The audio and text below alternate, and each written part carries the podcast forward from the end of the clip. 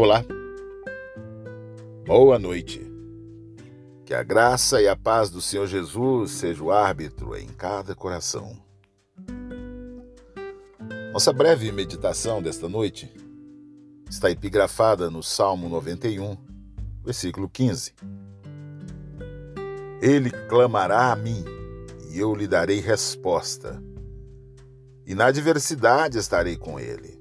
Vou livrá-lo cobri-lo de honra. Ó oh Deus, muito obrigado, porque um dia o Senhor nos resgatou das trevas para a sua maravilhosa luz. E obrigado porque o Senhor é o Deus que ouve o clamor dos seus. Portanto, ó oh Pai, apresenta a vida dos meus irmãos que se encontram abatidos, desanimados, desesperados que eles possam também clamar ao Senhor e obterão resposta, porque a tua misericórdia dura para sempre. Eu agradeço em nome de Jesus. Meus queridos irmãos, conta-se que um velho capitão gostava muito de falar sobre o ateísmo.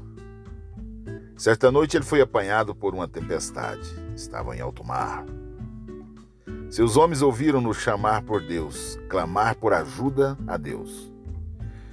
Então, depois que resgataram perguntaram-lhe algo a respeito,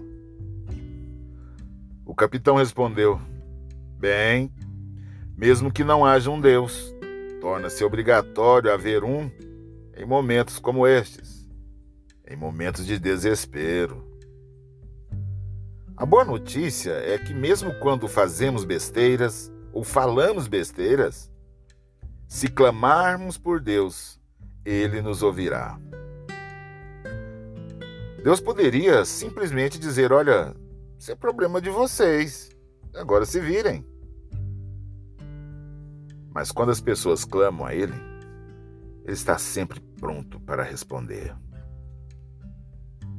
O salmista nos garante que o Senhor diz: Eles vão clamar por mim, e eu lhe darei respostas. E na adversidade estarei com eles. Vou livrá-los e cobri-los de honra. Como Thomas Hodgson disse uma certa vez: quando Deus coloca os homens em suas costas, eles olham para o céu. Conta um pastor que recebeu uma carta de alguém uma certa noite. Alguém que se viu perdido entre grandes tempestades da vida. Como nos dias que nós atravessamos, queridos, muitos estão perdidos em meio a essa tormenta de acontecimentos, essa avalanche de notícias aterradoras. Essa pessoa estava em meio à tempestade da vida. E como muitos de nós hoje também, ela se sentiu tanto em desespero que estava a ponto de tirar a própria vida. Mas em seguida, a sua filha de oito anos de idade perguntou se elas poderiam participar de uma cruzada evangelística. E essa mulher, mesmo em desespero, estava relutante, mas foi. Quando esse pastor fez o convite para quem quisesse ir à frente, e entregar sua vida a Jesus, ela caminhou com a filha que queria entregar sua vida também a Cristo. Mais tarde ela escreve: Fui lá, caí de joelhos e senti o amor de Deus. Eu sabia que Ele me amava e me perdoava. Ela precisava da ajuda de Deus. E ele respondeu: Eu preciso da ajuda de Deus. Você precisa da ajuda de Deus. É só clamar por Ele, porque Ele nos responderá. Quando os discípulos clamaram a Deus no meio de uma tempestade, a Bíblia nos diz que Jesus se levantou, repreendeu os ventos do mar e tudo se fez bonança. Mateus 8, 26. Jesus nos responde quando clamamos por Ele. É só clamar por Ele. Ele nos garante que estará conosco todos os dias, até a consumação dos séculos. Em alguns momentos nos sentimos sós, sentimos abandonados. Como aquela parábola que conta sobre as pegadas da areia, em que aquele escritor desconhecido diz que houve um momento que ele olhou para trás e só viu duas pegadas. E o Senhor disse claramente no coração do, daquele homem: Naquele momento que você olhou apenas e viu apenas duas pegadas, eu te carregava no colo. O Senhor tem nos carregado no colo em meio a toda essa tempestade que estamos atravessando.